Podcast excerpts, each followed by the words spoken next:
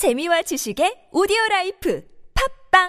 굽은 어깨 바로 잡자 바디로직 거북목을 바로 잡자 바디로직 굽은 등도 바로 잡자 바디로직 상체를 바로 잡는 바디로직 탱크탑.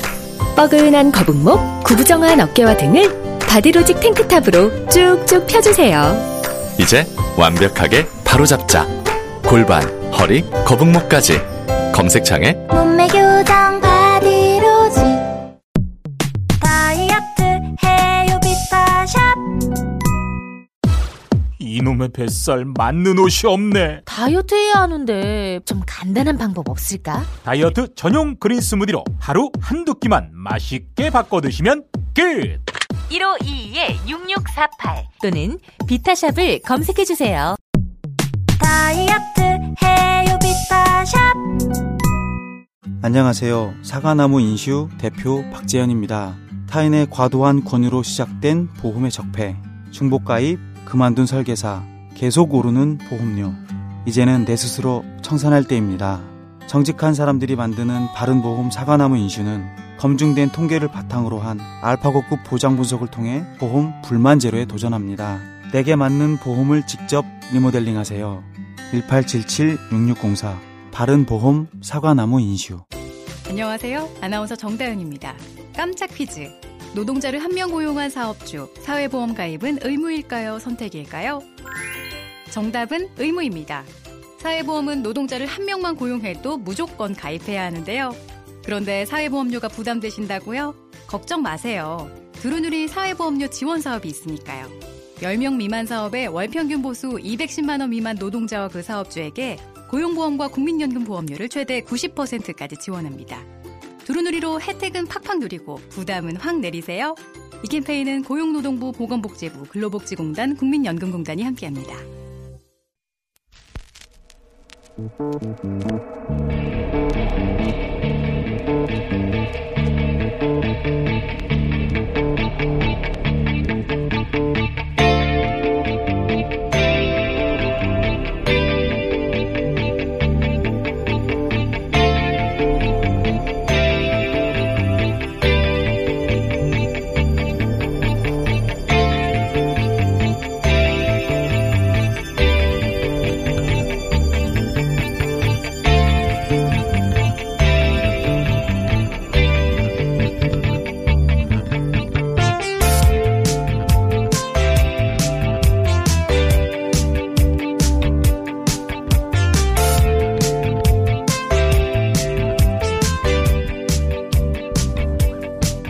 안녕하세요. 김호준입니다. 험한 세상이죠, 요즘.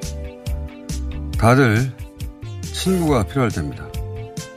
서로가 서로에게 험한 세상 함께 건너는 다리가 되어주길 바라며 띄웁니다.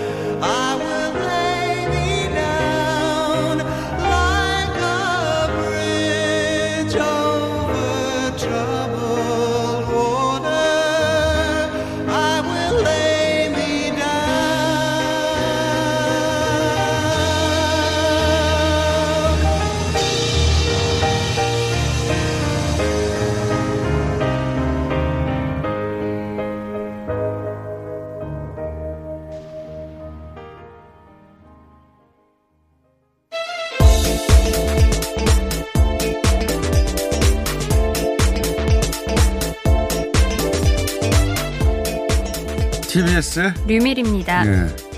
이 노래 나가는 동안 제가 충격을 받았습니다. 왜냐면 유민 기자가 당연히 이 노래 알 줄 알고 예, 가사에 대해서 얘기를 하다 보니 어, 이 노래를 모르더라. 그런 부분을 들으니 알겠더라고요. 예. 저한테 노래 제목이 뭐냐고 예. 누가 불렀냐고 예. 상당히 유명한 곡이거든요. 예. 70년대 네. 네, 70년대에 나온 곡이지만 엄청나게 히트해서 지금도 여전히 네, 네. 뭐 내내 몰랐으면서 아니 후렴구를 들으니까 익숙했던 익숙하다라는 느낌을 받았는데요. 익숙한 정도. 네. 네. 사이먼 앤 가펑클. 네. 그것도 처음 들어보십니까? 아니요. 집에 CD가 있습니다. 아버지께서 즐겨 들으 아버지 아버지 음악이군요. 아버지 음악. 네, CD를 많이 이게 수입하셔가지고. 굉장히 유명한 네. 곡인데 예. 제목이 뭐냐고. Bridge of Trouble Water라고 제가 했더니 네. 잘 적었습니다. 예. 그게 무슨 뜻이냐고. 아니요, 그거까지는 아, 사실관계는 명확히 해주세요. 험한 세상, 네. 험한 세상이 다리가 돼서 가사가 쉬워요. 한번 읽어보세요. 좋습니다. 이거 여러모로 요새 어, 험한 세상이죠. 예, 많은 사람들이 풀리지 않는 감정을 아주 오래 쌓고 있어요. 계속 쌓아가고 있고, 어, 뭐 여러 가지 종류의 감정이겠죠. 이럴 때는 같은 감정을 느끼는 사람들이 곁에 있다. 어, 서로 그렇게 서로 다리가 되어주고 하면 위로도 되고 그렇습니다. 예. 어, 원래 이제 이 풀리지 않는 감정은 사라지지 않거든요. 가면을 쓰고 나타나요. 막. 화로 나타나기도 하고. 예. 자, 어, 험한 세상의 다리가 되어 30대는 모르는군요, 잘, 요새. 그거 참 신기하네요. 좋은 노래입니다. 그 부분 아는데 네. 저만 모를 수도 있습니다. 네. 3절까지 있어요. 2절까지 나갔네. 3절까지 다 들어오시면 좋습니다. 네, 알겠습니다. 자, 첫 번째 뉴스는 뭡니까? 네, 이낙연 국무총리 어제 21분 동안 아베 총리를 만났는데요. 최근 악화된 한일 관계에 대해 이대로 방치할 수 없어 대화가 필요하다는 공감대를 형성했습니다. 하지만 핵심 현안 징용 배상 문제에 대해서는 입장 차이를 좁히지 못했습니다. 네. 공감대를 형성하지 못했다고 저는 봅니다. 예. 왜냐면은, 그 내용들을 보면 저희도 잠시 후에, 어, 일본에 계신 교수님 한 분과 연결해서 이 얘기 나눌 텐데, 에, 강제 징용 문제가 해결돼야 수출 규제 문제를 논의할 수 있다. 네, 저는 이게 굉장히 너무 웃겨요. 강제 징용을 한 건 자기들인데, 네. 게다가 또 수출 규제를 소, 손해를 보는 기업들은 일본 기업들인데, 예. 어, 우리들을 반성을 하라고 그래요. 예. 그것도 웃기고. 그리고 지소미아 결정에 대해서는 냉정한 대응을 하라고 하는데, 애초 감정적으로 시작한 게 자기들이에요. 예. 근데 저는 이런 대응이 다, 일본의 대응이 다, 당연해 보이는 것은, 어, 지금 아베 정부를 구성한 인사들은 대단히 극우적입니다. 극우 정부는 원래 성찰, 어, 자성 이런 능력이 없어요. 예. 그런 지적 능력이 없으면 어, 그런 지적 능력이 있었다면 구구 정부가 애초에 될 리가 없다. 당연한 반응이다. 다음 달에 이제 그 문재인 대통령과 아베 총리의 어, 해외 일정상 만나게 만나- 되는 네. 두 차례 정도 만나게 되는 그 자리에서도 만나겠는가 싶습니다. 예, 만나도 계속 아베 총리가 피해왔거든요. 못 본 척하고. 어떻게 있는데 못 본 척 하는지 모르겠어요. 애들도 아니고. 아이들 이렇게 외면하고 못 본 척 하는데 더 이어지지 않겠나 싶습니다. 예, 어른스럽지 못하다. 자, 다음은요. 이재용 삼성전자 부회장 파기 환송심이 오늘 시작됩니다. 아, 1년간 수감 생활하다 항소심에서 징역 2년 6개월 집행유예 14년으로 풀려났는데 뇌물액이 36억 원에서 86억 원으로 늘어난 만큼 더 높은 형을 선고받을 수 있다는 전망이 나오고 있습니다. 이, 이 삼성 이재용 부회장 관련 기사를 잘 보시면 그 단어 선택들이 재밌습니다. 예를 들어서, 어, 더 높은 형량, 당연한 겁니다. 예. 금액이 두 배 이상 뛰었으니까요. 오- 특히 이제 기준이 되는 50억 이상이 뛰었으니까요. 단어 선택을 굉장히 조심스럽게 해요. 더 높은 형량을 선고받을 수도 있다는 전망이 나오고 있다. 예. 더 그러면 작은 형량을 받을 수 있다는 전망도 나옵니까? 없어요, 그런 건. 마치 이럴 수도 있고 저럴 수도 있다는 식으로 보도하거나 기사를 읽다 보면 또 중간에 어디 말미쯤에 어, 이런 경우 중에 뭐 집행유예로 풀려나는 경우도 있다거나 삼성 입장에 충실히 반영된 기사 형태로 나옵니다. 항상 잘 보세요. 어쨌든 이제 첫 재판입니다. 자, 다음 뉴스는요. 네, 검찰 정경심 교수가 WFM 주식을 사들인 날 조국 전 장관 계좌에서 수천만 원이 빠져나간 점을 주목하면서 조 전 장관이 이르면 다음 주 검찰에 소환돼 조사를 받을 것이라는 관측이 나오고 있습니다. 이 이제 이 관련 기사들이 계속 이제 조국 전 장관의 소환을 앞두고 아마도 소환하겠죠. 소환을 앞두고 계속 나오고 있는데 이 기사들의 문제점이 뭐냐면 어, 정 교수의 차명 주식이라고 단정하고 있어요. 지금 남동생이 산 주식이란 말이죠. 그런데 어, 검찰의 시각은 남동생이 했던 모든 행위를 정 교수를 대리한 차명 어, 구매나 뭐 차명 보유나 차명 투자로 보거든요. 예. 입증된 바 없습니다. 그런데 한겨레 이것도 한겨레 보도인데 보니까 한겨레 보도조차 정 교수의 차명 주식 매입 자금이라고 이렇게 단정하면 어떻게 해요? 어, 이건 검찰의 시각일 뿐이고 여전히 법정에서 입증된 바가 없습니다. 근데 여전히 이 기사를 써요. 차명 주식이라고. 정 교수의 차명 주식인지 한겨 기자는 어떻게 알죠? 입증된 바가 없어요. 예.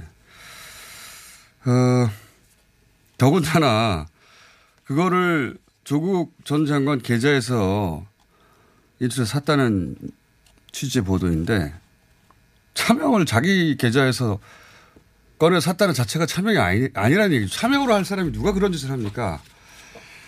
라고 저는 당연히 주장하는 바이고 이 이야기는 잠시 후에 저 변호사들 세 분 나오셔서 좀 자세히 다뤄보겠습니다. 왜냐하면 앞으로 앞으로 이제 다음 주부터는 조국 전 장관에 관한 이야기 네. 출석한다, 뭐 혐의가 뭐다 이런 얘기가 계속 나올 텐데 이런 기사 자체가 너무 너무 한쪽에 편향되어 있는 검찰과의 시각 자체가 완전히 검찰과 동계화되어 있어요. 예. 다음은요. 유튜브 방송 알릴레오를 진행하는 유시민 이사장에 대한 시민단체가 허위사실 유포에 의한 명예훼손으로 고발을 했거든요. 그래서 검찰이 수사에 착수했습니다. 자, 어, 이런 기사들이 사람들 눈길을 끄는 것은, 어, 검찰 입장에서 불편할 수 있는 이야기를 하는 사람들이 있죠. 예. 개인도 있고, 뭐, 언론도 있습니다. 근데, 어, 불편할 수 있어요. 어떤 기관이든 간에. 다른 기관하고는 다르게, 검찰도 공무원들이고 국가기관 아닙니까? 예. 어, 검찰은 그렇게 불편한 얘기를 하는 사람들의 법적으로 어, 기소해서 수사하고 기소해서 스스로 처벌대에 올릴 수 있는 권한을 가지고 있는 기관입니다. 어, 기본적으로 검찰이 정부 기관인데 감정을 가진 인격자처럼 움직이면 안 되는 거예요. 어떤 기관도 국가기관은. 근데 이제 그런 걸 느끼는 거죠. 이런 기사들이 불편한 것은 예. 누구든 어떤 혐의가 있으면 수사할 수 있는데 어, 검찰을 불편하게 하는 것에 대해서 지나치게 신속하다 또는 뭐 적극적이다 혹은 곧장 대응한다 이런 인상을 주는 거는 검찰에게 매우 나쁘다. 예.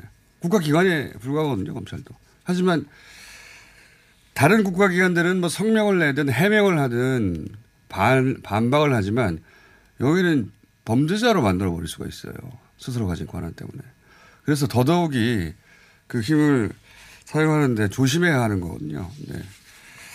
최근에 그런 이, 이 느낌을 사람들한테 준다.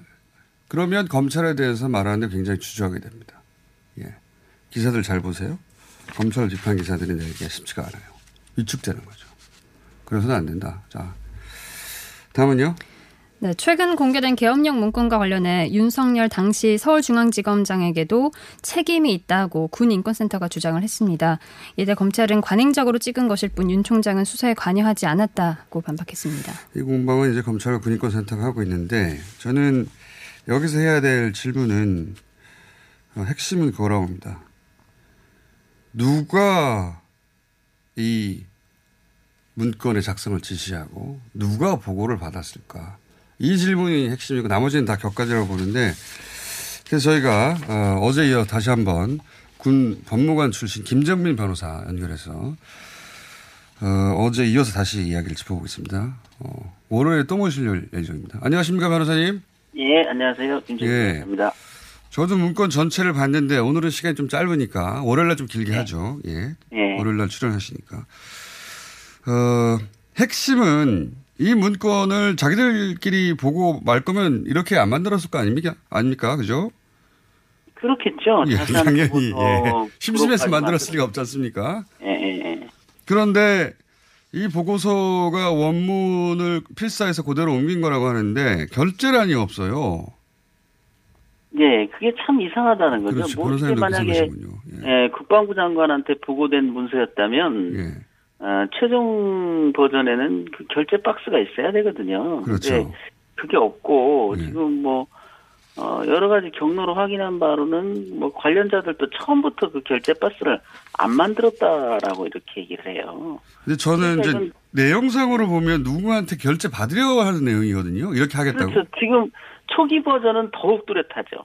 지금 작년에 공개된 것보다 아, 엊그제 공개된 건 더 뚜렷하게 어떤 결심을 받으려는 의도가 보여요. 그죠? 예. 예. 그리고 또 이 문건의 지난 문건에 비해 특징 한 가지 읽다 보면 아 이거 진짜로 하려고 한 것 같은데 그런 느낌 못 받으셨습니까? 그렇죠. 그게 이제 어 첫 페이지부터 비, 비상계엄을 전제하고 있고 그 작년에도 제가 그런 말씀을 드렸지만 보안 대책 강구와 임무수행의 준비에 만전을 기하겠다고 했는데 예. 그것이 시행 계획이 아니면 뭐겠어요? 더군다나 어, 엊그제 공개된 버전에는 어, 이 문건은 이 1차 플랜이다라는 걸 또 명확하게 해놨어요. 맞습니다. 2차 플랜은 국방부 정책실장 주도하에 에, 보다 세분화해서 잘 짜자 예. 보안대 책 강구해서 이런 저기가 돼 있기 때문에 3월, 3월 실행 3일까지. 계획인 건 분명하죠. 예. 예. 그리고 지금 말씀하신 것도 3월 3일까지 완료하자 뭐 이런 시한도 그렇죠. 그러니까 다만 이제 이, 다만 한 가지 변수는 그거예요. 3월 10일 날이 예. 문건은 다 자기들 암묵적 전제가 탄핵이 기각될 걸 그렇죠. 전제해서 지금 어, 부푸른 꿈을 꾼 거거든요. 예. 근데 이제 탄핵이 인용돼 버리니까 전제가 무너져서 실행에 들어가지 않은 거지. 만약에 그 전제가 맞았더라면 계획대로 착착 진행됐겠죠. 예. 그러니까 이 계획서는 말씀하신 대로 기각될 걸 상정하고 기각됐다면 우리는 군인들을 봤을 거다. 예. 그렇다면 그렇죠. 실행을 아예 어, 확실하게 전제한 준비가 되었다면 이건 뭐 구테타 모의 계획 맞지 않습니까? 그게 확인되면. 그래서 초기 버전에도 병력이 아주 자세히 들어가 있고요. 네. 그 다음에 이제 조난 버전, 최종 버전에 가까운 조난 버전에는 그 병력들이 약간 또 병동되면서 강화돼요. 숫자가 는다고요. 예, 투입될 부대가, 아, 숫자가 늘어나고 지역도 전국으로 확대됩니다. 그러니까 이건 병력 투입에 대해서 변경이 돼 있다. 초기 버전과 어, 나중 버전이 예. 이 얘기는 뭐냐면 이 병력이 실제 투입 가능하냐를 염두에 두고 그 확인하면서 계획을 변경했다는 거예요. 그 위험성이 분명히 노정돼 있는 거죠. 만약에 이것이 정말 어떤 그 저기 가능성만 두고 만든 그냥 거친 플랜이었다면 그건 손대지 손댈 필요가 없는 거였죠. 어딘가로부터 그냥 그 옛날 계획을 갖다가 끼워 넣었다면 그대로 최종 버전까지 갔어야 맞는데 초기 버전부터 최종 버전까지 계속 그것이 손질이 되고 있단 말이에요. 예. 병력 투입 관련된 게 그렇다면 이것은 투입을 전제로 하고 과연 그 부대가 동원 가능하냐는 걸 염두에 두고 수정했다고 봐야지. 이- 그렇다면 이건 굉장히 위험한 뭐 그건 뭐 두말 하면 잔소리 아니겠어요? 여러 말 하셨어요, 이미. 그런가요? 자, 저도 이 계획서가 뭐 제가 군 전문가는 아닙니다만 그 그냥 일반인이 읽어도 아 이거 실제로 하려고 했구나. 라는 게 그냥 팍팍 그 문구 하나하나마다 다 느껴집니다. 네. 그런데 이제 의아한 대목은 말씀하셨다시피 이거 누구한테 결제 받아서 결심을 얻어내려고 한 것 같은데 결제 박스가 없으니 정상 라인은 아니고 하여튼 누군가는 누군가는 이걸 보고 자 그럼 그렇게 합시다. 라는 결심을 얻어내고자 하는 문서인 것 같다. 여기까지 분명, 분명해 보이지 않느냐 이 말이죠. 그렇죠. 그리고 또 이제 다른 각도에서 보면 이거는 이 문건을 보고하는 결심이 중요한 게 아니라 사실 이걸 지시하는 걸로 모든 것이 다 표현돼 있는 거죠. 준비해 해놓고 있으라는 명령이 저기 지시가 내려갔다면 사실은 그 지시를 한 사람은 이 보고를 굳이 안 받아도 됐을 거예요. 왜냐하면 그런 지시에서 핵심은 계엄을 준비하는 게 중요한 거지 계엄을 구체적으로 어떻게 하느냐는 것은 위임돼 있는 거니까 그렇게 자. 볼 수도 있어요. 그래서 아마 결제 박스가 별도로 없이 아, 누군가로부터 하명받아서 준비했다면 이런 걸 이렇게 만들어 놓으라라는 것을 필요한 기관에 알리는 차원에서 이 문건이 활용됐을 거다라고 저는 추측이 돼요. 알겠습니다. 좀 더 자세한 내용은 어, 월요일 날 예. 계속해서 어, 저희 모시려고 했는데 스튜디오에 계속해서 이제 법정에 가 계시는 바람에 전화 연결만 하고 있습니다. 월요일 날 뵙겠습니다. 감사합니다. 예, 예, 예. 예. 군 법무관 출신 김정민 변호사였습니다. 오늘 여기까지 하죠. TBS의 류밀이었습니다. 모닝똥? 제겐 사치였죠. 내가 토끼인지 토끼똥이 나인지 내가 변을 본 것인지 변을 당한 것인지 나는 바나나이고 싶다. 간혹 구렁이이고도 싶다. 아, 큰일 났네. 이거 이러면 다 죽어. 미궁 대장 이거 먹고 제가 한번 볼일 봐가지고 네. 바나나 나오는 바람에 원숭이들이 들고 그래가지고 어우 한 몇십 마리가 달라붙어가지고 아침마다 원숭이를 불러 모으는 미궁 대장사랑이었습니다. 서울에선 난방 부문이 미세먼지를 가장 많이 배출한다는 사실 알고 계신가요? 서울시에서는 가정용 일반 보일러를 친환경 콘덴싱 보일러로 교체 시 20만 원을 지원합니다. 미세먼지는 줄이고 에너지 효율은 높이고 연 13만 원의 난방비 절약까지 일석삼조. 가정용 일반 보일러를 친환경 콘덴싱 보일러로 교체하세요. 자세한 사항은 120 다산 콜센터로 문의하세요. 이 캠페인은 서울특별시와 함께합니다. 박지희 씨, 코업이 또 완판됐네. 재구매가 많아서 그런 것 같아요. 먹어보면 아침이 다르다고 하잖아요. 오빠들은 어때? 아홉 가지 멀티비타민의 페루산 마카가 콜라보돼서 그런지 아침 활력이 달라. 코업 진짜 좋아. 나는 먹은 날과 안 먹은 날 차이가 확 나더라고. 코업 안 먹으면 너무 불안해. 팟캐스트 유일 멀티비타민과 페루산 마카의 환상적인 콜라보. 검색창에 코어업 검색하세요. 긁지 말고 뿌리세요 글루타셀 아직도 무작정 긁고 계신가요? 지금도 밤마다 긁어대는 아이 때문에 고민이신가요? 미친 듯이 가려울 때는 긁지 말고 글루타셀을 뿌려보세요. 약국이나 검색창에서 리얼한 후기를 확인해 보시고 많은 사용자들이 인정한 특허받은 글루타셀 스프레이로 긁지 않는 편안한 밤을 보내세요. 긁지 말고 뿌리세요 글루타셀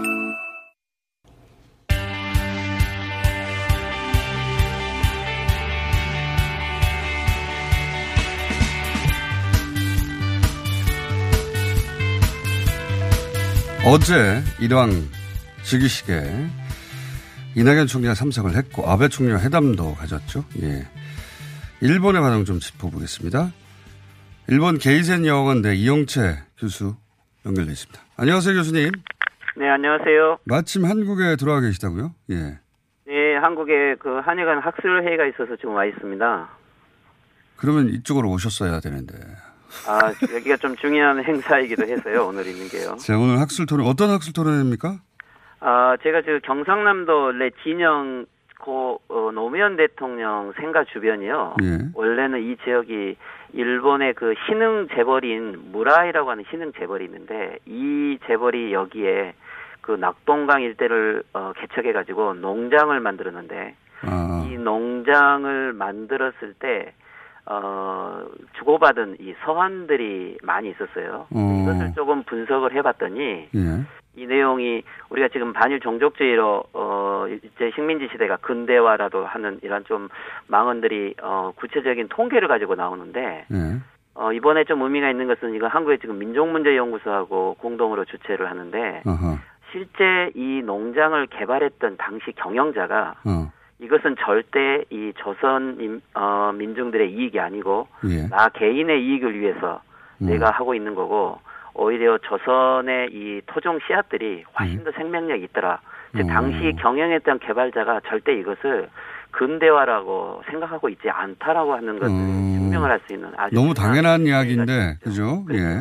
일본인 농장주가 한국에 와서 한국의 근대화를 위해서 일했다는 건 말도 안 되는 것인데, 이제 그걸 이제 당시 그 일제 강점기 시대 식민지 일본 농장주의 그렇죠. 관점에서 볼 수, 바라볼 수 있는 어떤 서한들이 발견돼서 그걸 가지고 학술 토론을 하신다? 예, 예. 그 우리나라의 그 허수열 선생님을 포함해서 어, 유명 학자들이 네. 또 워낙 그 반일 종족주의가 마치 조선 총독부의 통계가 근거가 네. 있는 것처럼 보여주지만 예. 어, 이러한 통계들의 그 현장 농장의 이 구성이라든지 그리고 당사자 의식과 비교를 해보면 이 통계들이 얼마나 허구적인 것들이 잘 보이는데 아마 이 무라이 농장 연구를 중심으로 한국의 예, 지금까지 해온 좀 식민지 연구 중에서도 조금 어, 획기적인 하나의 계기를 좀 만들지 않을까 기대하고 있습니다. 오늘 2시부터 이 봉하마을 강구문 연수 기념원에서 하고 있습니다. 좀 많은 어, 협조 부탁드리겠습니다. 진작에 알려주시죠. 자, 알겠습니다. 제가 연결한 이유는 이제 이낙연 총리 이제 방일이 있었는데, 어, 일본은 이 이낙연 총리의 방일에 대해서 어떻게 평가하고 어떻게 반응하고 그리고 어, 이 다음 달 정도에 만날 수도 있는 정상회담 가능성에 대해서는 어떻게 평가하는지 간략하게 좀 짚어주십시오. 예, 일본에서도 이 이낙연 총리가 방문한 것에 대해서 많은 기대가 있었어요. 네. 언론들에서 관심도 많았고, 그 처음에는 이게 10분 플러스 알파라고 이야기를 했지만 어제 회담은 약 21분 정도 진행됐기 때문에 예. 아베 총리 입장에서 봤을 때는 생각보다는 많은 대우를 해줬다고 볼 수가 있고요. 예. 어, 그렇지만 그 회담 내용은 이제 사전부터 조금 예측은 했지만 이게 강제징용 재판 문제, 그리고 화이트리스트 배제 문제, 지소미아 종결까지 이 세 개 현안이 직접 올라가기는 어려울 거다. 대신 어, 지도자들 간에 조금 신뢰를 회복할 수 있는 계기가 되지 않을까라는 좀 그 정도 선이었는데 예. 아마도 일본 측 입장의 가장 큰 목적은 어, 한국의 어떻게 보면 정치 지도자에게 직접 아베 수상이 이 한국이 국제법을 위반했다. 그리고 배상 판결에 관련돼서는 일본은 65년 해결됐다. 이 입장을 어, 한국 지도자에게 직접 전달하려고 하는 이런 이미지를 좀 만든 것 같아요. 그리고 실질적으로 여론에서도 그 부분을 좀 강조는 했는데 어, 오히려 한국 측이 조금 적극적으로 변화를 모색해 오지 않느냐, 뭔가 어, 답을 가져오지 않느냐라는 좀 이런 기대도 한 것 같은데, 어, 근데 한국 입장에서는 어, 이낙연 총리가 어, 이번에 물론 수상 면담도 하고, 어, 한국은 어, 어떻게 보면은 한- 한일 청구 협정을 준수해 왔다 이런 반응을 보였고 또 그런 의사를 전달했는데 어, 이낙연 총리 개인에 대해서는 일본 미디어들이 아주 좀 호의적으로 많은 보도를 하고 있는 것 같고요. 네. 또 그리고 이낙연 총리 개인이 일본에 오셔서 꼭 아베 총리 면담하기 전부터 어, 기업 관계자들을 만나고 또 이번에 어, 무역 규제 관련된 관계자들도 만났고 또 이- 어, 이수연 씨라고 한일 간에 어, 희생자였던 이 청년의 이역 어, 역도 가서 추도도 하셨고 아마 전반적으로는 방문 기간에 일본 여론을 어, 변경시키고 조금 호의적인 이미지를 줄 수 있는 많은 활동들을 하셨어요. 예. 어, 그렇지만, 어, 전체적으로 봤을 때 일본의 지금 현재 현황 중에서, 어, 아베 수상의 주변 사람들 중에서 기업인이라든지 또는 한일 정치가들은 한일 관계의 변화에 대해서 필요성을 느끼지만, 아베 수상의 관저 내에 이 혐한 인사들이 이 부분에 대해서는, 어, 긍정적으로 생각하고 있지 않고, 오히려 한일 관계 이 경색 국면이 훨씬 더 유리하다고 보고 있는 거기 때문에 아마 이번에 보면 아- 아베 수상 측 내에서 현재 한일과의 관계 개선에 대해서 어떤 준비된 안을 가지고 있다든지 준비된 상태는 아니었다라고 좀 보이네요. 알겠습니다. 어쨌든 만나긴 만나는데 일본 아베 정부가 움직일 저, 어, 다른 방향으로 움직일 것 같지는 않다. 예, 이런 말씀. 어 근데 이제 보면 어쨌든 일본이 지금 어 태풍 피해가 있었고 예. 그리고 소비세 인상이 있었고 무역 규제 이후에 일본의 지금 적자 폭이 훨씬 증가되고 있거든요. 예. 그래서 일본의 지금 아베 수상의 본심은 이번 지금 태풍 피해에 의해서 실제로 민심이 너무 안 좋아서 일왕 즉위식도 아주 무거운 분위기로 진행이 됐었기 때문에 예. 오히려 내심으로는 한국이 좀 양보를 해서 관계 개선을 하고 싶어 하는 게 본심이겠지만 예. 어, 그렇다고 해서 어, 자기 자신들이 먼저 양보하는 모습은 볼 수가 없고 올해 원래 연말에 중의원을 해산하고 어, 총선거까지 생각을 했는데 이게 지금 태풍 피해 때문에 중의원 선거 자체가 안 될 지금 가능이 높아졌거든요. 그렇다면 한국 관계 모색은 필요한데 어, 그렇다고 해서 어, 양보는 못 하기 때문에 아마 외교적인 실무 협상은 하겠다라든지 어, 11월이나 12월에 지금 세계 국제 대회가 있기 때문에 이 한중일 회담까지 포함을 해서 아마 정상회담은 검토는 할 수 있다고 봐요. 아마 그런 모습은 보이겠죠. 그렇지만 근본적인 관계 개선까지는 어렵지 않나라고 좀 생각이 들고요. 알겠습니다. 아베 정부 입장에서 한국과 관계가 불편한 게 오히려 지지율에 도움이 됐었으니까요. 예. 그렇죠. 혐한 어 있던 인사들 쪽에서 보면 오히려 지금 민심이 더 안 좋을수록 한국과의 관계를 만약에 개선을 해버리면 지지표가 오히려 지지 기반들이 약해진다고 생각하기 때문에 지금 아베 수상의 입장에서는 한국과 관계 개선을 적극적으로 모색하기는 좀 어렵고 오히려 이제 11월 22일 즉 지소미아 종료가 결정됐을 때 미국 측의 반응이나 압력들을 오히려 일본은 더 신경 쓰겠죠. 알겠습니다. 오늘 여기까지 듣겠습니다. 감사합니다. 네, 수고하십시오. 일본 게이센 여원대 이영채 교수였습니다.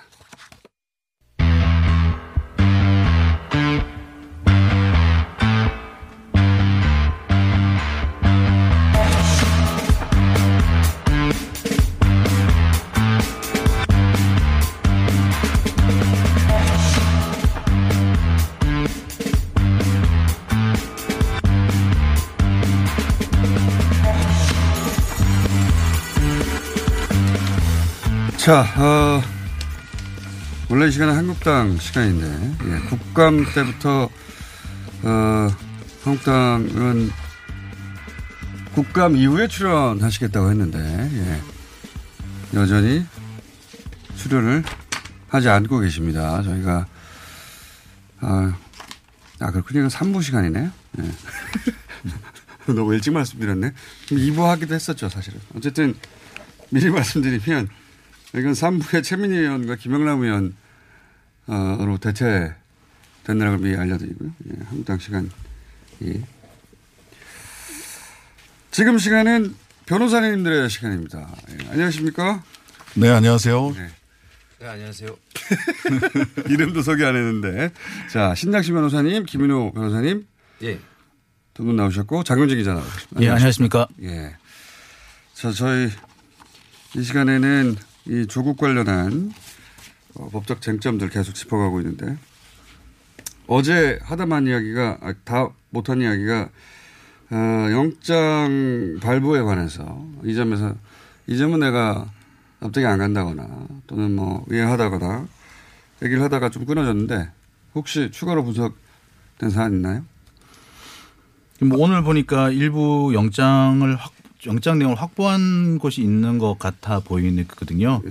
근데 이제 근데 보면서 이제 그 12억 원에 대한 얘기가 나오고 있, 이렇게 그러니까 12만 주에 대한 얘기가 나오고 네네. 있어요. 그래서 이게 뇌물이다 뭐 이런 얘기들이 있고 그다음에 정경심 교수의 영장을 발부하게 된 가장 결정적인 것은 녹취 파일이다. 직접 녹음은 녹취 파일이다. 뭐 이런 얘기들이 지금 나오고 있는 것 같아요. 그러니까 그 저도 이게 영장이 예, 영장을 그 확보했거나 또는 이 그 영장 실질 심사 같은 경우는 비공개 재판입니다.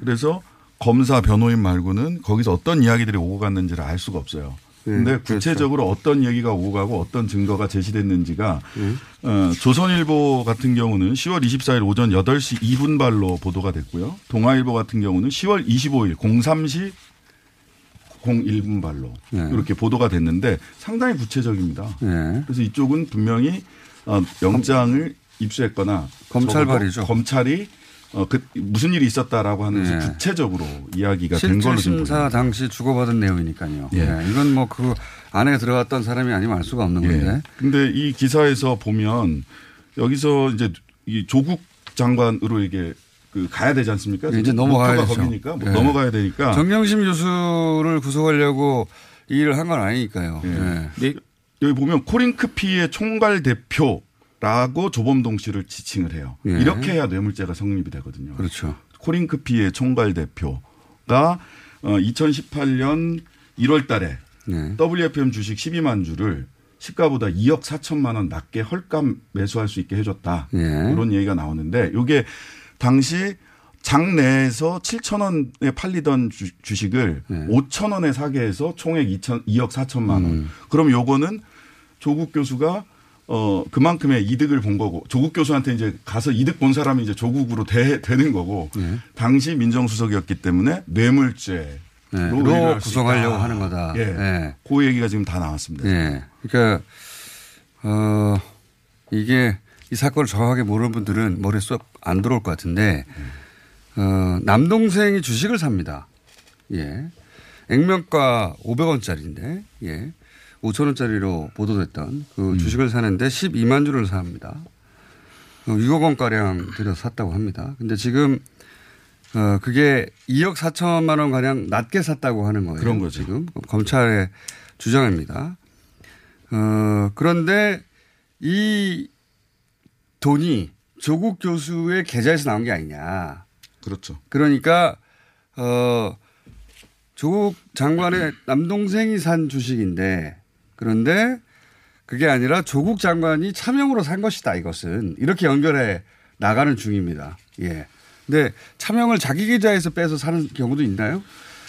뭐 어쨌든 그렇게 연결되어 있어요. 그렇게 연결되어 있고 그리고 제가 이제 이 사건 초기에 나왔던 얘기인데 어, 조국 전 장관은 자기 월급 통장을 제외하고는 나머지 통장은 다 부인 정경심 교수가 관리하여 어, 내용도 사실 알지 못한다고 처음부터 얘기를 하긴 했었는데 그렇다 하더라도 여기 지금 연결고리는 어, 조국 전 장관이 그 돈을 내 가지고 그 주식을 샀는데 그걸 보유하고 있었기 때문에 뇌물이야. 이렇게 구성된 거죠. 예, 그렇게 구성된 그렇게 구성해서 몰고 가는 중입니다, 지금. 네, 다음 주부터 그 얘기 나올 것 같아요. 예, 그 얘기를 쭉갈 것 같습니다. 예. 근데 이 부분을 좀 살펴봐야 될 것 같아요. 일단 시가가 7천 원이 넘었느냐. 네. 제가 지금 확인한 바로는 2018년 1월 5일 종가는 5,100원이에요. 네. 그리고 7천 원이 넘었던 것은 2018년 2월에 해당이 되거든요. 그러니까 그 당시 보면은 그 정경심 교수가 시세 차익을 한 200원 정도, 2,000원 정도 얻은 거는 맞는데 그렇다고 해서 그 당시 시세보다 비싸게, 아, 싸- 싸게, 싸게 샀다고 볼 여지는 없고요. 재밌는 거는 바로 그 시점 2018년 1월부터 2월 사이에 갑자기 거래량도 늘고 가격도 오릅니다. 예. 그러니까 이것은 달리 말하자면 뭐냐면 바로 그 시기에 작전이 걸렸다는 얘기죠. 그렇죠. 그러니까 작전이 걸렸을 시기에 주식을 샀다는 얘기입니다. 거꾸로 된 거죠. 이게 무슨 얘기냐면 이제 어 이게 장외에서 매도할 때거든요. 소위 네, 조범동. 예, 조범동 어 씨를 비롯하여 이 주가 조작을 할 때예요. 작전이 걸려 가지고. 예. 그래서 자기들은 장외에서 주식을 막 팔 때입니다. 근데 어이 정경심 교수 남동생은 주식을 산 거예요. 그렇습니다. 그러니까 이 작전 세력과 공범이 아닌 거예요, 정황상. 이렇게 봐야 되는데 그렇게 보지 않습니다, 거기서는. 이게 참 어처구니가 없는데 당장 이게 언제가 되면 2018년 3월 하순부터는 가격이 이제 4천 원대 밑으로 떨어지기 시작. 폭락하죠. 예. 예. 그러니까 말이야 이때부터 이미 정경심 교수는 약 그 한 한 달 사이에 2천 원의 시세 차이, 차익을 받다가 다시 4천 원의 시세 손익 손실을 보게 되거든요. 그러니까 시세 차익이 실제로 발생, 발생한 게 아니고 미실현 시세 차익이 주당 2천 원이 있다가 있다가 사라지는 그다음에. 미실현 이제 손실이 또 생기기 시작을 하는 거죠. 이게 이제 다른 소위 작전 세력들은 그 시점 주식을 다 내다 팔고 거꾸로 정경심 교수의 남동생이 이걸 산 거예요. 맞습니다. 바로 예. 그 상황이죠. 그러니까 팔림을 당한 거예요.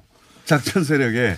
근데 이거- 작전 세력의 공범으로 보고 있는 거예요. 그러니까 말하자면. 이것만 보더라도 거래량이라든지 그 당시에 가격 변동폭만 보더라도 알 수 있는데 당시 20일 평균선, 60일 평균선은 4,400원이었고요. 20일 평균선으로 보더라도 5,600원에 밖에 안 됐었어요. 그러니까 이걸 보자면은 비싸게 샀다고 볼수 없을 뿐만 아니라 오히려 싸게 자- 샀다고 볼수 예, 없을 뿐만 예. 싸게 샀다고 볼 수 없을 뿐만 아니라 상당히 손해를 봤다라고 보는 게 정상이죠.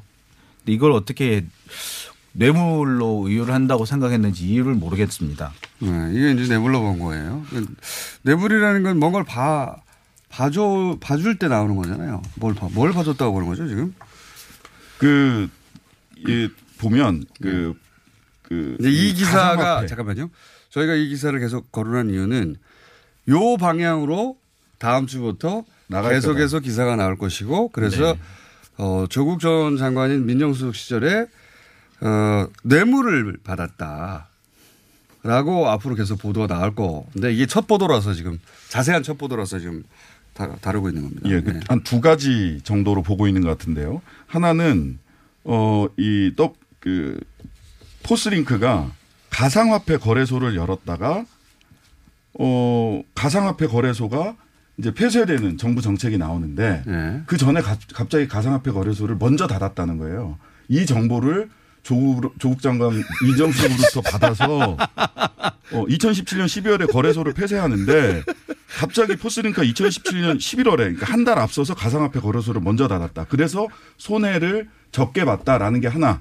그다음에 두 번째는 2018년 2월 달에 호재 공시 예정이었다. 웃기네요. WFM이 호재 공시 그 음극재 관련된 호재 공시 예정인데 어 2018년 1월 달에 그러니까 2억 4천만 원을 헐값으로 네. 그 주식을 매입할 수 있었다. 그러니까 호재 공시 한 달 앞두고 2천 원 주당 2천 원씩 싸게 주식을 매입했고 그게 뇌물이다. 그러니까 직무와 관련해서 그런 것들을 받았다라고 주장을 하고 싶은 건데 여기서는 몇 가지 단계를 거쳐야 되죠. 또 그러니까 이 거래 과정을 조국 장관이 모두 알고 있었고 그리고 그 부분에 대해서 그게 뇌물이 될 수 있다라는 것까지 인지를 하고 있었어야 된다는 얘기인데 글쎄 그것까지 연결이 될지는 모르겠습니다.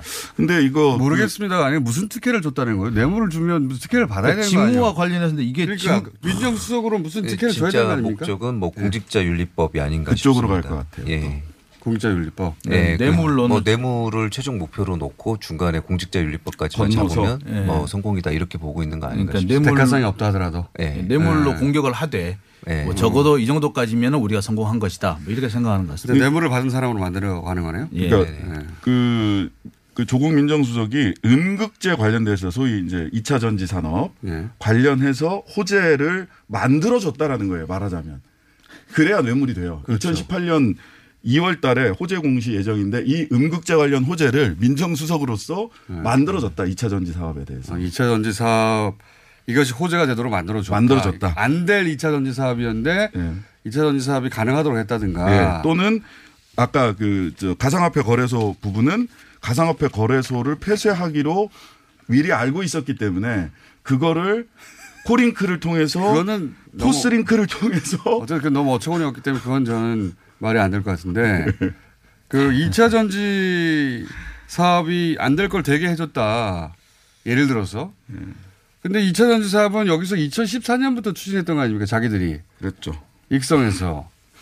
이게, 이게 앞뒤가 안 맞는데. 2차 전지 사업이라는 것이 지금 문재인 정부에서만 이것이 이제 차세대 성장 동력으로 삼았던 것이 아니라 이거 박근혜 그 정부 시절에 나왔던 예, 그. 이전 사실 이명박 정부 시절에도 그 얘기를 여러 차례 거론을 했었어요.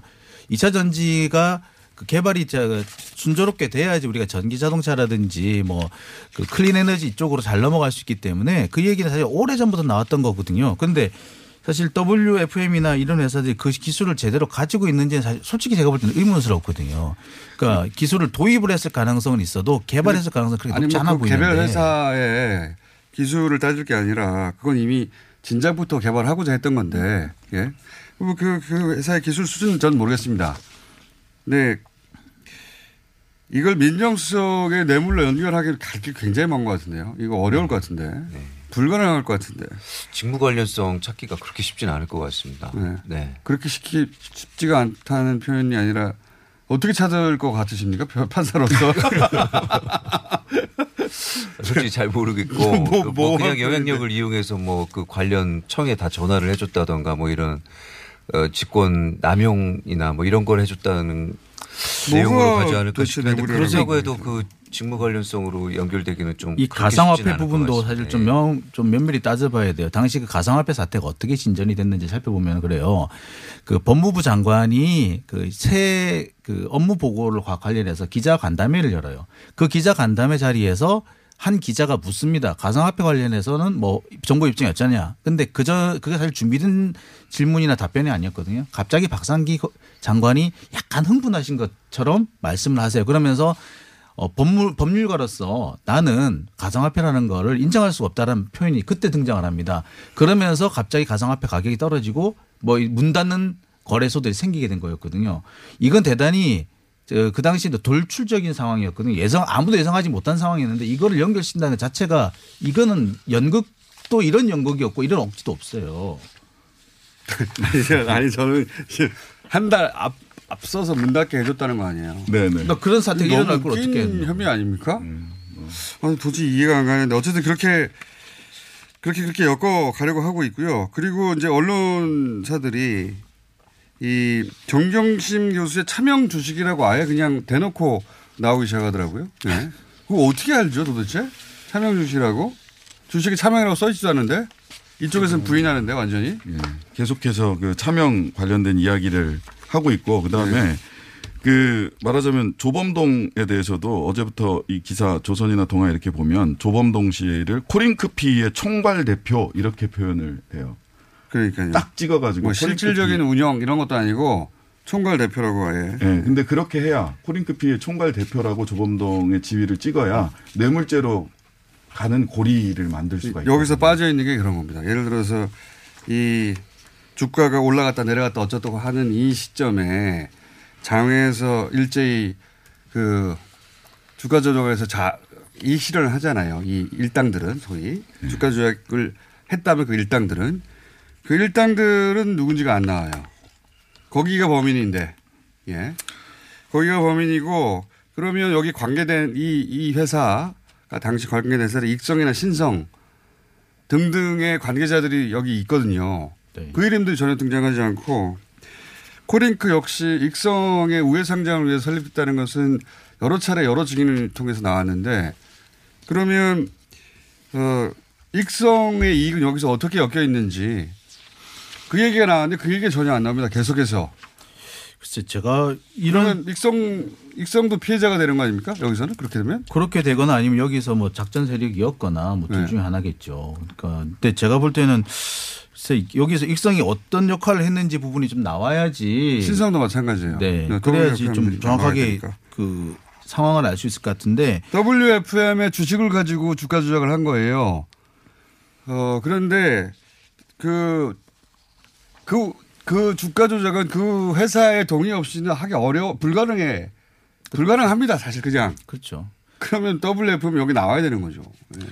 그러니까 아들이 코링크피에서 실질적으로 중요한 그, 그, 그, 저기, 익성 회장님 아들이 WF, 그, 그, 저, 잠깐만, 헷갈리네. 제가 얘기할게요. 그냥. 예, 제가 말하다가 헷갈렸어. 코링크의 중요 서류는 다 익성 회장님의 아들이, 예. 아들이, 예. 처리했다는 거 아닙니까? 그러면 횡령이 뭐고 다 알아야 돼요. 예. 그거 없어요, 이름이 여기서. 횡령의 공범은 그쪽이 될 가능성이 더 높아지는 거죠. 만약에 정말 횡령이라고 하면. 그다음에 조범동 씨가 사실상 익성 회장의 자산 관리인 일하고 일하고 이렇게 쭉 얘기하고. 이런 처음부터 이런 얘기가 있었는데 갑자기 코링크피의 총괄 대표가 되셨어요 또 네, 자산 관리인이 아니라 자산 관리인이 아니라 정말 자산 관리인이었다면 대리 운영을 한 거거든요. 말하자면 그런 대목들이 다 빠진 거죠. 그렇죠. 코링크피의 총괄 대표 정도는 돼야 이제 내부자 거래 내부자로 예. 보일 수 있을 거고요. 그 다음에 이제 차명이란 말이 자꾸 나오는 거는 변호인단이 영장 심사 끝난 후 브리핑에서 네. 한 말을 그렇게 해석을 지금 하는 것 같습니다. 사실상 어, 정 교수가 매입하는 취지로 발언했다, 뭐 이런 식으로 지금 해석하는 어, 보도들이 나오고 있는데. 그게 근거인 것 같습니다. 근데 예. 보면 이게 그 녹취 파일이라고 돼, 그 보도돼 있는데 또 내용이 보면은 녹취 파일은 없고 녹취록 형태라고 얘기를 하고 있고 이 보니까 이게 조금 앞뒤 보도 내용이 좀 안 맞는 것 같아요. 이 부분 좀 잘 살펴봐야 될 것 같습니다. 자세히 이제 다음 주부터 나올 텐데. 어, 자, 뇌물죄를 예고편입니다. 향한 드리블. 예? 뇌- 뇌물죄를 향한 이제 조국 드리블 어디까지 조국 가나? 장관은 뇌물죄로 이제 타겟팅이 되었다. 미리 알려드리고 다음 주부터 또 자세히 알려드리겠습니다. 그렇습니다. 그 단순한. 공직자윤리법 위반으로 하면 좀 도덕성 아니라